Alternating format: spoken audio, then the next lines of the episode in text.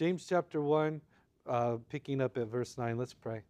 Lord, I just pray that you would speak to us now through your word, draw us closer to you, and help us to apply your scriptures to our lives. In Jesus' name, amen. Starting in verse 9, it says, Let the lowly brother glory in his exaltation, but the rich in his humiliation. It says, um, Because as a flower of the field he will pass away, for no sooner has the uh, sun risen with a burning heat then it withers the grass, it flowers falls, and its beautiful appearance perishes. So the rich man also will fade away in his pursuits. Verse 12 says, Blessed is the man who endures temptation, for when he has been approved, he will receive the crown of life which the Lord has promised to those who love him. Let no one say when he is tempted, I am tempted by God, for God cannot be tempted by evil, nor does he himself tempt anyone. But each one is tempted when he is drawn away by his own desires and enticed. Then, when his desire has dis, uh, conceived, it gives birth to sin, and sin, when it is full grown, brings forth death. Do not be deceived, my brethren, my beloved brethren. Every good and, and every perfect gift is from above and comes down from the Father of lights, with whom there is no variation or shadow of turning. Of his own will he brought. Uh, of his own will he brought us forth by the word of truth, that we might be a kind of first fruits of his creatures. So, by way of reminder, James is uh, writing. James is the half brother of Jesus, and he's writing, and he's writing to the persecuted uh, church, the church that's been dispersed. Uh, uh it, it, says scattered abroad in verse one because of the persecution that had happened uh, to the believers. And as we talked in verse 2, it says, My brother, count it all joy when you fall into various trials. And so he says, uh, Because the testing or the proving of your faith produces patience. That word patience speaks of, of, of perseverance.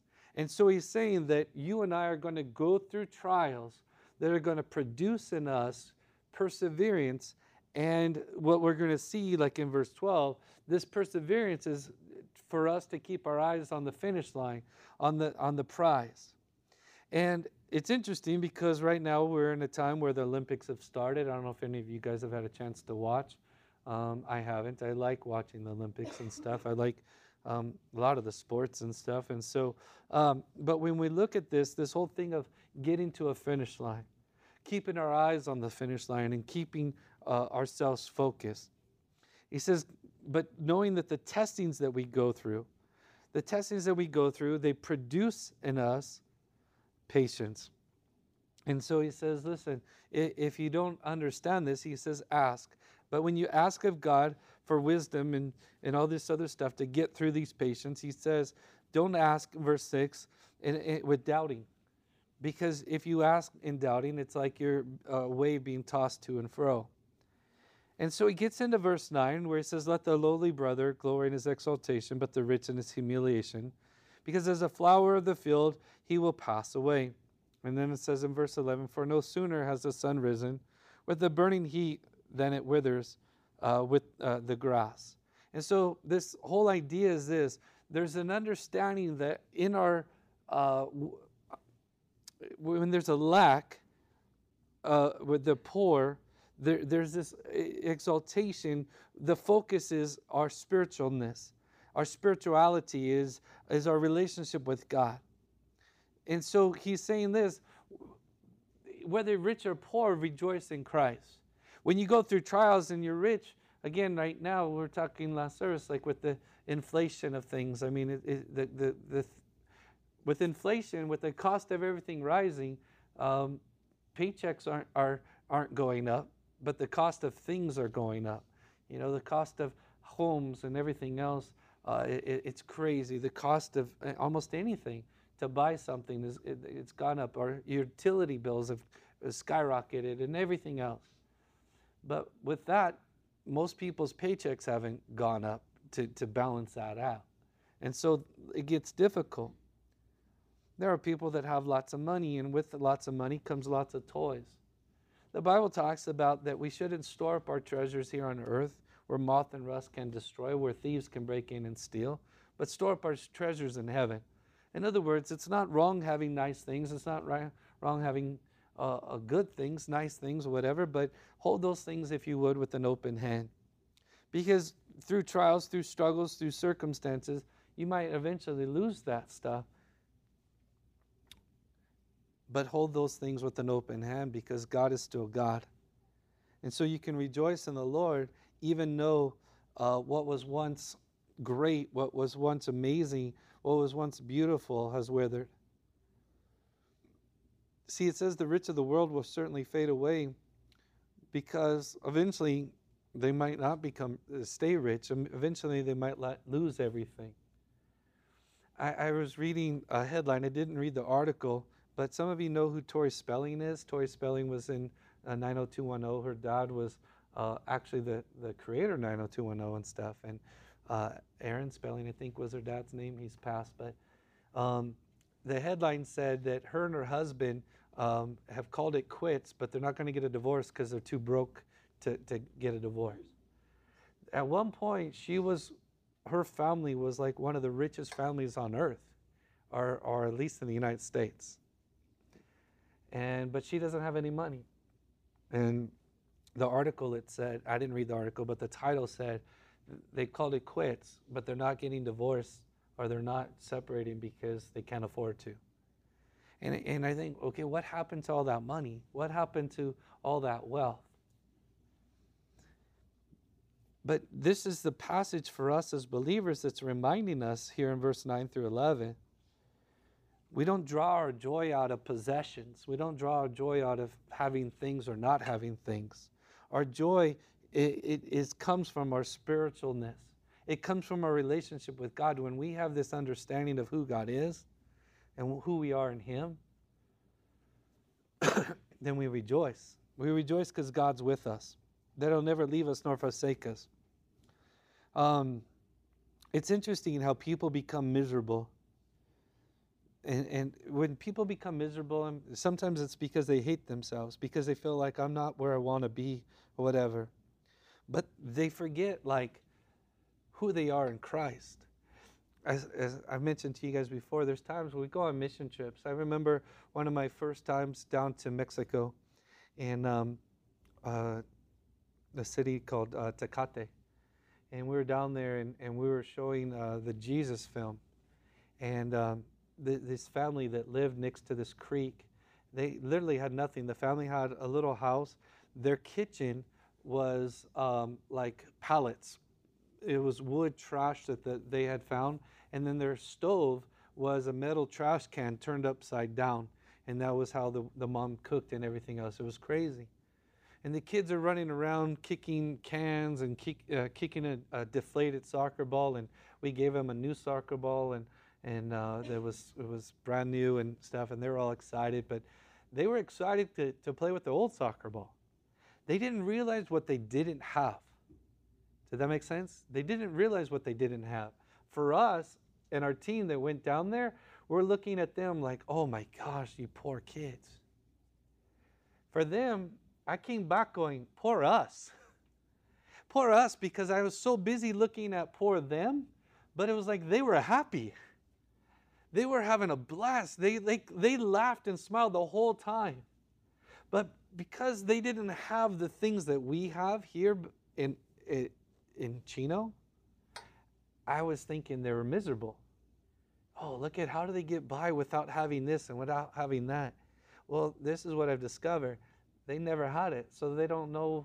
I mean, they don't need a TV because they haven't had the TV. They were fine without it. There was things that that I was so occupied with, you know, media, you know, phones, this thing, that thing, and they didn't need it. And I think this was it was a wake up call for me at that time because I was thinking, I can't function without it, and they don't even need it. And so I don't need it, but I feel like I need it. And this passage is reminding us that, listen, no matter what you go through, you and I, rich or poor, no matter what our circumstances are, we can run to the Lord. And we should find our joy and our peace in Him. In verse 12, it says, Blessed is the man who endures temptation, for when he has been approved, he will receive the crown of life which the Lord has promised to those who love Him. Now it's interesting because in Matthew 5, when it talks about the uh, Beatitudes or the difference of the blessed, uh, it, the word blessed means happy. And, and so this statement is saying, uh, happy or blessed is the man who endures temptation. Not that you go through the temptation or whatever, but that you endure it, that you make it through. And so it's, it's reminding us in this context that it, you're going to go through it, you're going to have to press on. The, as you're going through it, it says, but when he is approved or tested and passed the test, when you go through these things 1 corinthians chapter 10 verse 13 no temptation has overtaken you such as uh, except such as common to man. But god is faithful who will not allow you to be tempted beyond what you're able. But with the temptation will make the way of escape that you may be able to bear it. And so through this testing time we would uh, it would be revealed in us as a genuine believer and see how strong or how weak our faith is the Bible tells us again in Revelation chapter 3, verse 10 says, Because you have kept my command to persevere, I will also keep you from the hour of trial, which shall come upon the world to test those who dwell uh, on the earth. And so it's important that I know where I am, that I know what God already knows about me. And it's important that we realize that when we endure these things, it, this endurance, it reveals a genuine salvation. It's speaking about the fact that I've gone through a tempting time in my life, a time where I've struggled in my faith, in my beliefs, in my stance, and everything else, and I passed the test. The word temptation in this context it speaks of an enticement to sin. It, it can be translated as a trial. And so, as we per, uh, persevere through this temptation, we're approved. And we'll be rewarded for the work of God in us. And it's interesting because Satan wants to destroy us. And so Satan tempts uh, to evil, but God will try your faith. And so, this temptation, Satan brings about, allows temptations to come in our life to entice us to get away from God, to pull us away from God. And we don't understand sometimes what these temptations, again, uh, I've mentioned to you guys, I watch different people, I, I subscribe, if you would, to people on YouTube I follow a few people that their main thing is fishing. Some freshwater, some saltwater fishing. Some do both. And it's interesting, I was talking, and where you fish depends on what you use for bait, right? So if you fresh fresh water, you might use worms, power bait, salmon eggs, this thing, that thing. If you're fishing saltwater, a lot of times they use smaller fish to catch bigger fish. And so everything just depends on what you're, you're, you're trying to catch. But I, I think about this as teenagers, temptation, enticement, the whole idea behind catching something, there's a, a bait and there's a hook. Or if you're trapping, there's a trap, or depending on what you're going for, right? So if we're being enticed, if we're being, it says in verse 14, if we're being tempted, this temptation to you isn't going to come in power bait isn't going to come in salmon eggs. It isn't going to come in one of the it, ladies. It's going to come in a handsome guy that doesn't love Jesus, but is great to you, is nice to you. Guys, it's going to come in a beautiful girl that doesn't love Jesus, but you're attracted to.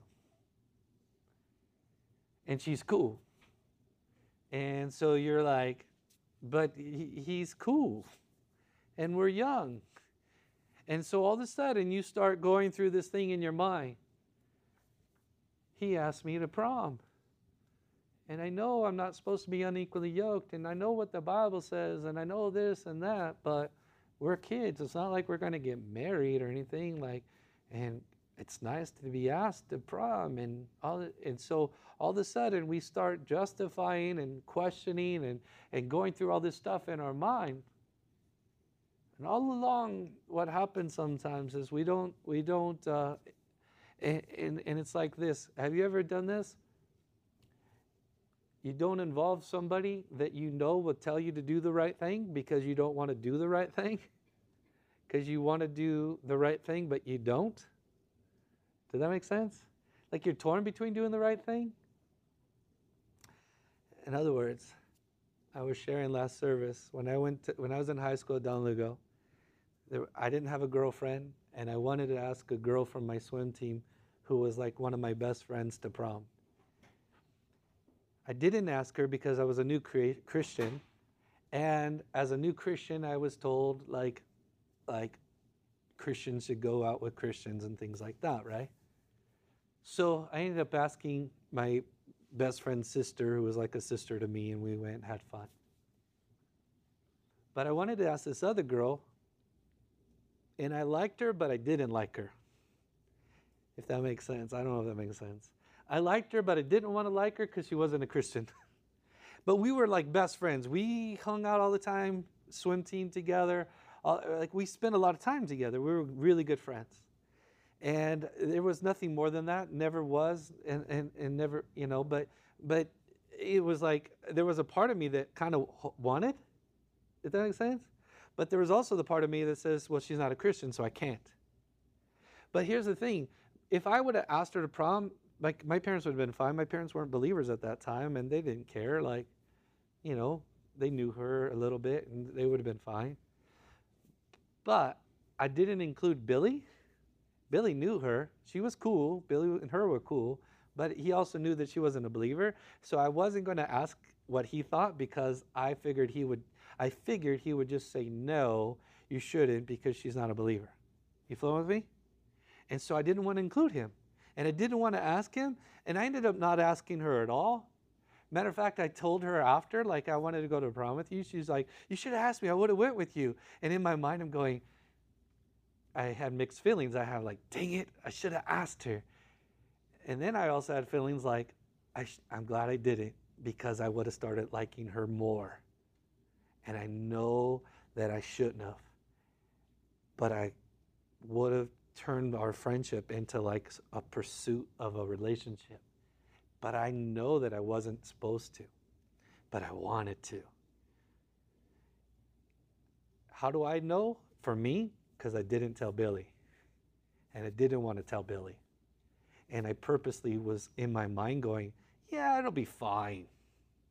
Yeah, it'll be okay. Yeah, you know, right? Anybody follow me? And so what I was doing was the bait, the temptation was there. And the way I was dealing with it, I had to deal with my enticement. Now, it didn't, it wasn't a, my friend saying, uh, like, pursue me.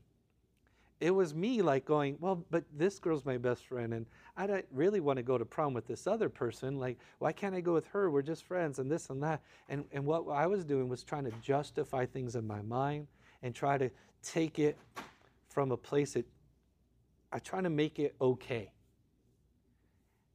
I wanted it to be okay for me. I know me, and it wasn't okay for me. Because in high school, I was all about wanting to be liked. And if I found out she liked me and we pursued this, then I know myself, I'm going to dive in in a way that I probably should dive in as a new Christian my focus in my walk wouldn't be on the Lord anymore. It'll be on this relationship. I know myself. And so, praise God, I didn't. But then, after, when I didn't, even when I told her later, like, I wanted to ask you to prom, and I didn't, and I felt, uh, she's like, You should have. I would have said yes. And I'm like, there was a side of me going, mm, I could have, I could have. And there was a side of me that said, Good thing you didn't. And I, I, I was torn. Praise God, the Lord gave me the strength to do the right thing, but I know myself again, I didn't in the beginning involved Billy, who was my spiritual mentor, who was my spiritual helper at the time. So, again, for each one of us, we have different temptations, different struggles. On Wednesday night at In and Out, uh, there was another church group there, and one of the guys come up to me and he's like, "Hey, uh, I know you. And he's, I'm like, it's not me. No. and, and we were talking, and he's like, he goes, I, I used to sit under you. I've, I used to go to your church a long time ago. And he goes, Can I tell you my story real quick? And I go, Yeah. And he goes, In high school, I started partying with friends and stuff. And then uh, later in college, I got into heroin. It got, it got really bad. I, I've been in eight different rehabs and all this other stuff, and things got crazy. He goes, My life just, I lost everything, and my life was a mess. I had a lot going for me, and I lost everything. and I'm doing good now. I'm married, and you know, I, I found this church's uh, rehab group and stuff, and been clean for six years, and things are going well now, and all this other stuff. And I'm like, oh, praise God, you know, he looked real healthy and stuff. But he goes, I lost everything. And he goes, and I look back and I go, just, I don't know how it happened. I don't even know how it got into heroin. And for him, he said it started with drinking weed and other things and then got into heroin. It started with that light stuff and then got into heavy stuff because it became about the high, it became about other things. And he got, I'll just try this. And he wanted to try it to see how it felt and everything else, and, he, and it got worse. So there's things like, I don't know about you, but like drinking and drugs have never been enticing to me. I think because of sports and other stuff, and, and I just never, it never was a draw to me. And for some of you, it might be a draw, but for others, it's not. And, and, and so each one of us have our own things that are the thing that entice you or tempt you. But in that temptation and in that enticement, it says you got to be able to endure. And when you do endure, when you get to that finish line, there's a prize waiting for you. It's heaven. And I think what happens so often with Christians is we lose the sight of the prize, we lose the sight of the finish line. You know, th- this whole thing uh, with the, the Olympics right now. You know, I, I, I saw uh, uh, on my news feed this morning or last night, it says, um, I forget her name, Simone, Simone, the, the gymnastics girl. Um, says, oh, she started off, she's starting off rocky or whatever, but she's still in the, she still can get gold. I didn't read the article, but that's what the title said. But the whole thing is, of the Olympics is this, right? Like you either do good or you're out. you either do good and you're going to get one of the three medals or you're not. You could be out real quick or you can stay in and, and get toward the medal. Right? And you have like the U.S. women's soccer team, right? They lost one and won one, I believe, right now. But it's like, you know, there's this, you lose the first game, you know, and it's like in your mind, you're like, okay, this isn't good, right? Like, especially for a team that's expected to go far or has won before.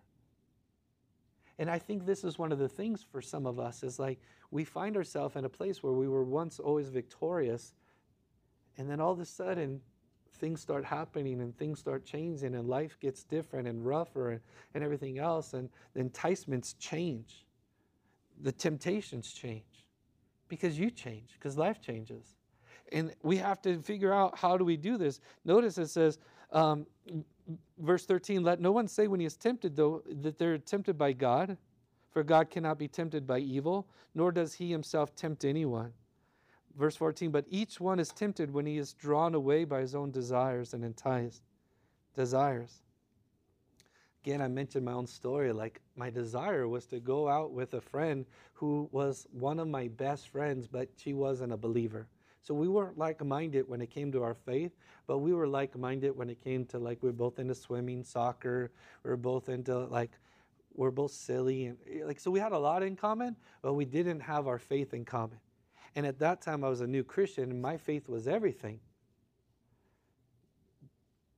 But being liked and even being liked by my best friend was everything also. Does it make sense? And so it, because of that, like I struggled I wanted to have both. You know, in my mind, I'm thinking, what, why can't she just be a Christian?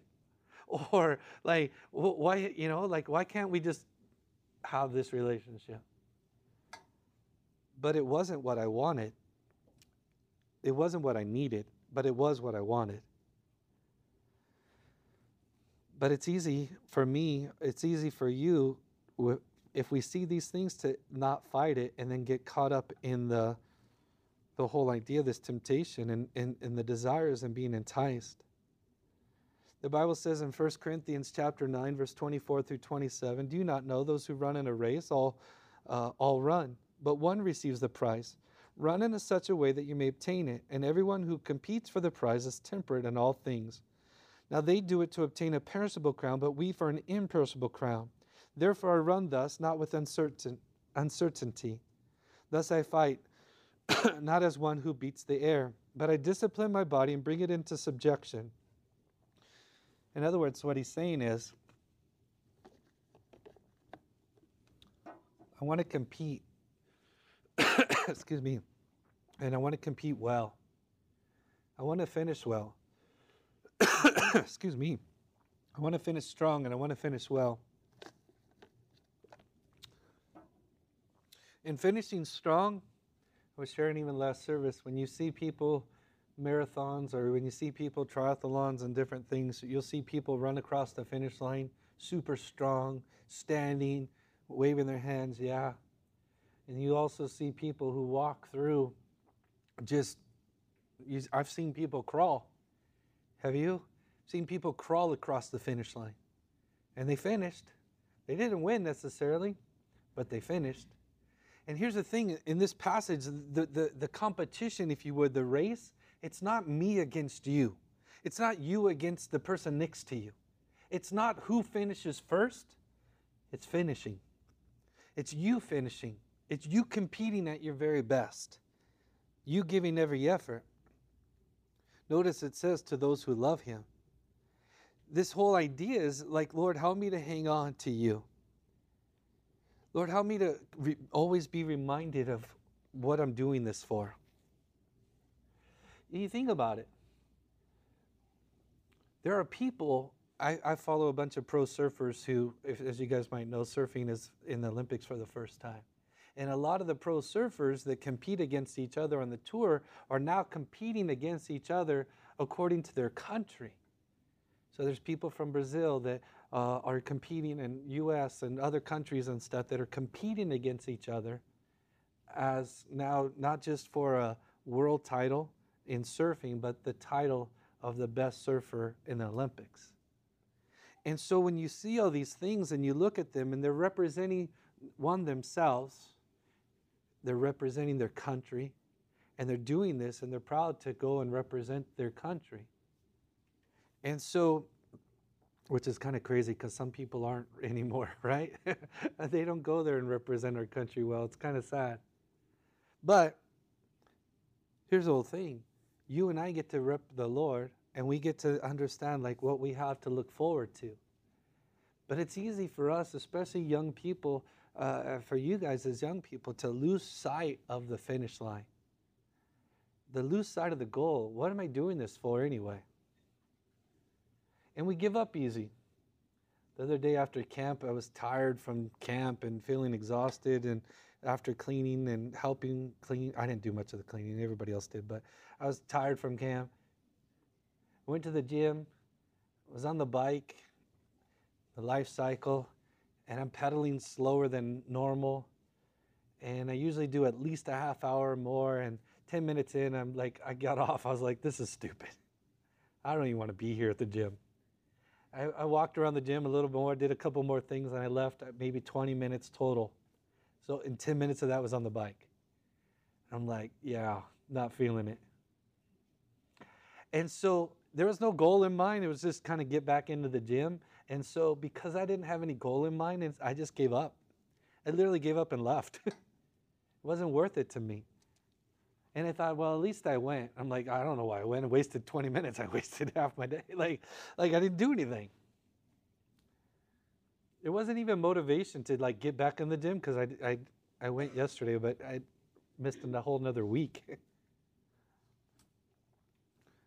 we go through things, you guys, and sometimes we don't realize why we're going through things.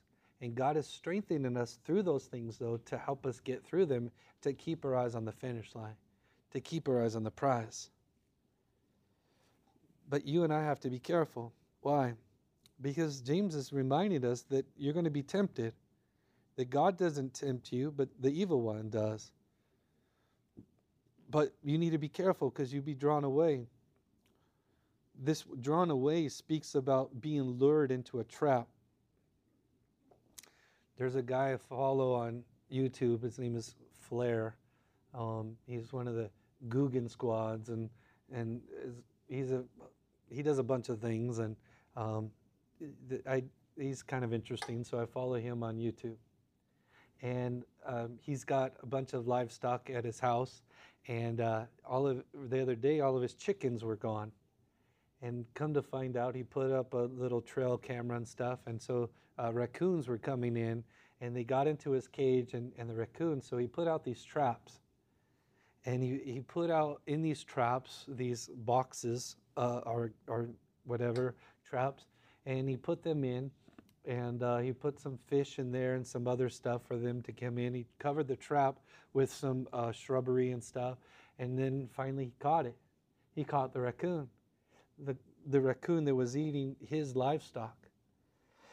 And the whole idea was he goes, if it's going to come here for food, I'm going to feed it, but I'm also going to put it, the food in a place where it's going to trap him.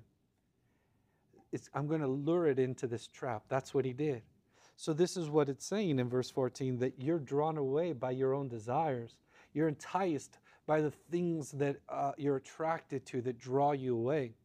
See, this is the big part. Again, because I mentioned relationships, because that's a big thing at your guys' age, but it could be anything. What are the things that entice you? When I was your age, one of the things that enticed me was money. I liked money. I still wish I had money, but see, I didn't get an allowance. I didn't get, you know, stuff like that, so I always had to work for it. Junior high, sold candy at school to all my friends. My backpack was like a, a, a little mini mart. I could find, I would find anything and I'd try to sell it. In high school, continue the thing. Back then, big thing was like blow pops and stuff, and so we would go to uh, Costco used to be called Price Club. So we'd go there, get stuff, I'd go to Sam's Club, go there, get a bunch of candy.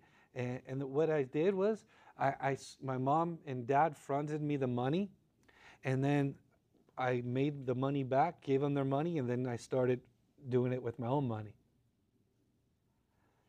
Back in the day, some of you might remember or know, like old bowling alleys used to, it, it wasn't automated. You actually had to keep score. And so my parents won a bowling league. I would be the scorekeeper and I get paid doing that. I would always find ways to make money. Always find ways to make money. By the time I was 16, I bought my first car. I mean, it wasn't a lot of money, but bought it off my cousin. 82 Honda Civic. Um, but I paid with it with my own money. At 15, I started working at Foster Freeze, which is Titanium over here off Central in Philadelphia. I had a mindset to make money and I, I could save up. If somebody gave me money and for lunch, I wouldn't eat and I'd keep that money. That's how I was. I'd rather starve and keep the 10 bucks. That's how I was. Or I'd go to like Taco Bell and get, back then the bean burritos were 59 cents, so I'd get like two of those and then I'd save the rest of the money. And so, because I wanted to buy things and I didn't get allowance, so I had to make, you know, and if I wanted something nice, I had to save up and get it. And if I got it, then I would take good care of it. And that's how I got uh, everything that I had. That's how I still get what I want. But the whole idea behind that is what, what's, what's baiting me? What, what am I attracted to? What's enticing me? And so it says the word entice literally means to take in with bait. So, what is it? Because, see, here's the thing you and I have to uh, be aware of our weaknesses. We have to be aware of the things that entice us. Because those things for us, we understand about being trapped. We understand fishing. We understand about hooks. We understand about being baited. But what is it in your life that's enticing you, that's drawing you away? What is it in your life that's a temptation or a trial? And because of those things, and you are aware, unlike a fish, that there's a hook, you are aware that this could be a bad situation. So, are you guarding yourself? Are you preparing yourself?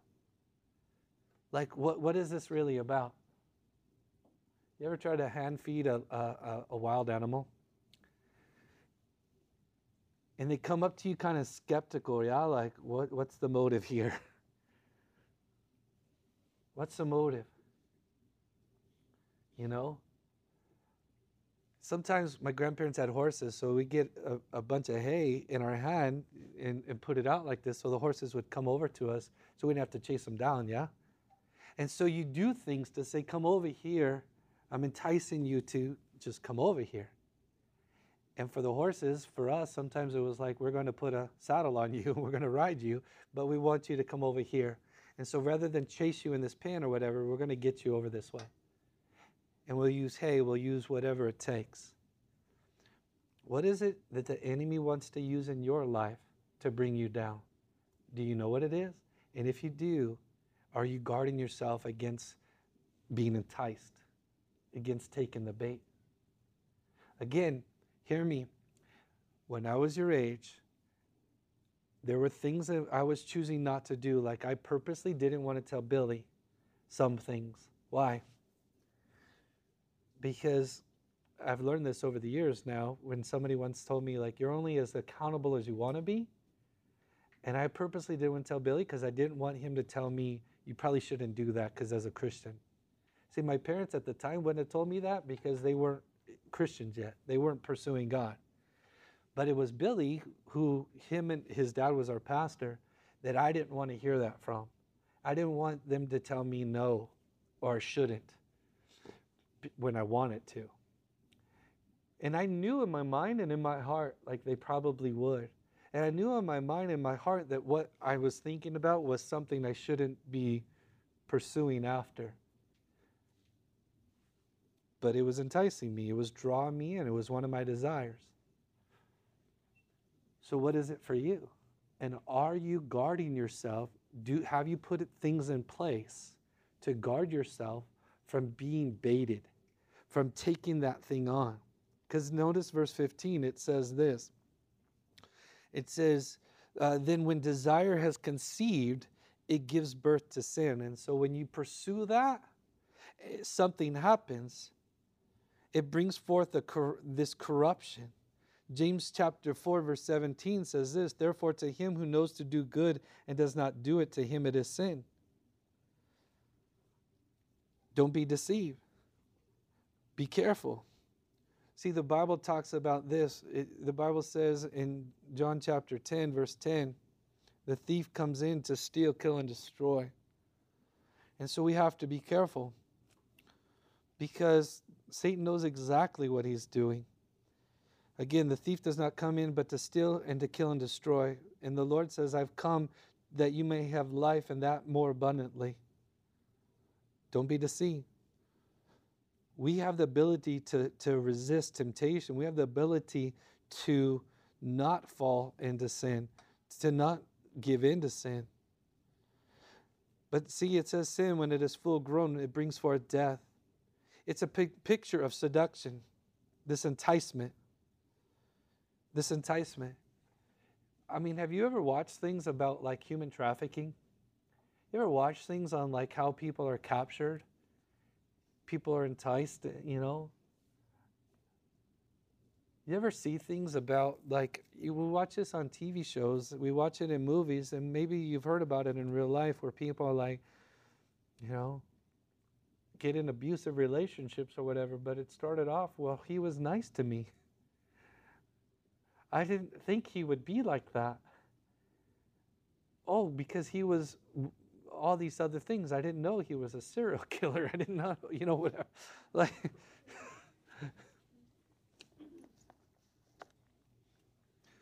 notice the contrast, though. It says that in verse 12 that we would be given a crown of life, but here in verse 15 it says, when sin is full grown, it gives death. It brings forth death. See, the sin is when I give in to the desires of my own desires the flesh, and I turn after the path that even Satan suggests. You don't need God. Just go this way. See, because I think, think about this. I mean, I don't think about her anymore. But the girl that I wanted to go to prom with, what if we did go to prom? What if we started dating? How would my walk be? Would she be a Christian now? Would I not be a Christian? Like, would I pursue God? Would she, like, you flow with me? I don't know, but if if I put myself in that situation if I allow that, that thing to continue, I might try to justify, well, I could lead her to the Lord. I could bring her to church. Okay, but what if she doesn't want to come, but I still want to be with her? Now, now how do I justify this? You flow with me? And this is what happens to us because these are real things. This is that was a this is a real story that really happened to me.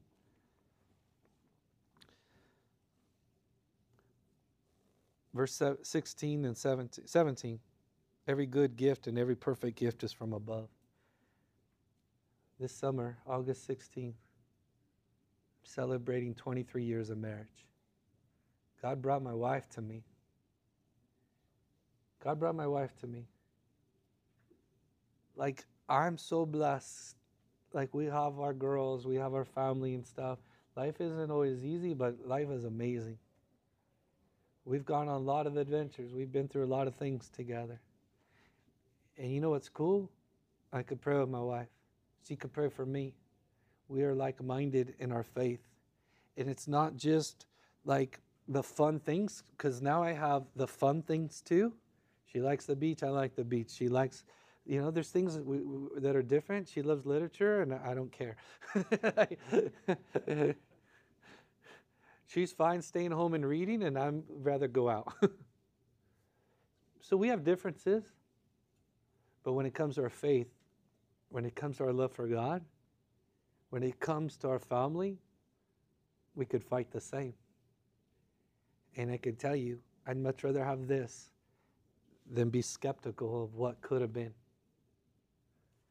And, and, and here's the thing for you guys, I want to tell you, and I'll end with this. Our church is celebrating 40 years. What has made it last so long? I really believe it's the faithfulness of staying focused on who Christ is and what His Word teaches. That's why it's lasted. That's why people are still walking with the Lord that started here a long time ago. I love hearing stories like, I don't know if you guys know this, but 30 plus years, well, 30, almost 40 years ago, Pastor David married Josh's parents. And then you know, they had four kids, Josh being one, and he's 29 and was raised here in the church. It's beautiful, isn't it? It's like cool to see what God's done. So why is he still still walking with the Lord? Why, why is he on staff? Why? What keeps him going? I believe it's Jesus. I believe he's made a point to keep a personal relationship with God and he understands that it works. Not because of his parents, not because of his pastor or anybody else, but he has seen them be successful, so it keeps him being successful. He's seen them persevere and that it works, and so it helps him persevere and then it works. Does it make sense? And so here's the thing there are people that you will see that don't persevere and it doesn't work for them. I've seen a lot of people come and go when it comes to church life. And ultimately, I've been blessed to see people who have finished well, and I want to finish well. And I want you to finish well. And so here's the thing hang on. Hang on. Hang on. Why? Because it's going to be a blast, but in the presence of God, it's safe. In the presence of God, He's going to be your strength and He's going to keep you from falling. He's going to keep you from heading into sin and, and, and deteriorating and your life falling apart. Hang on. He's going to be your strength.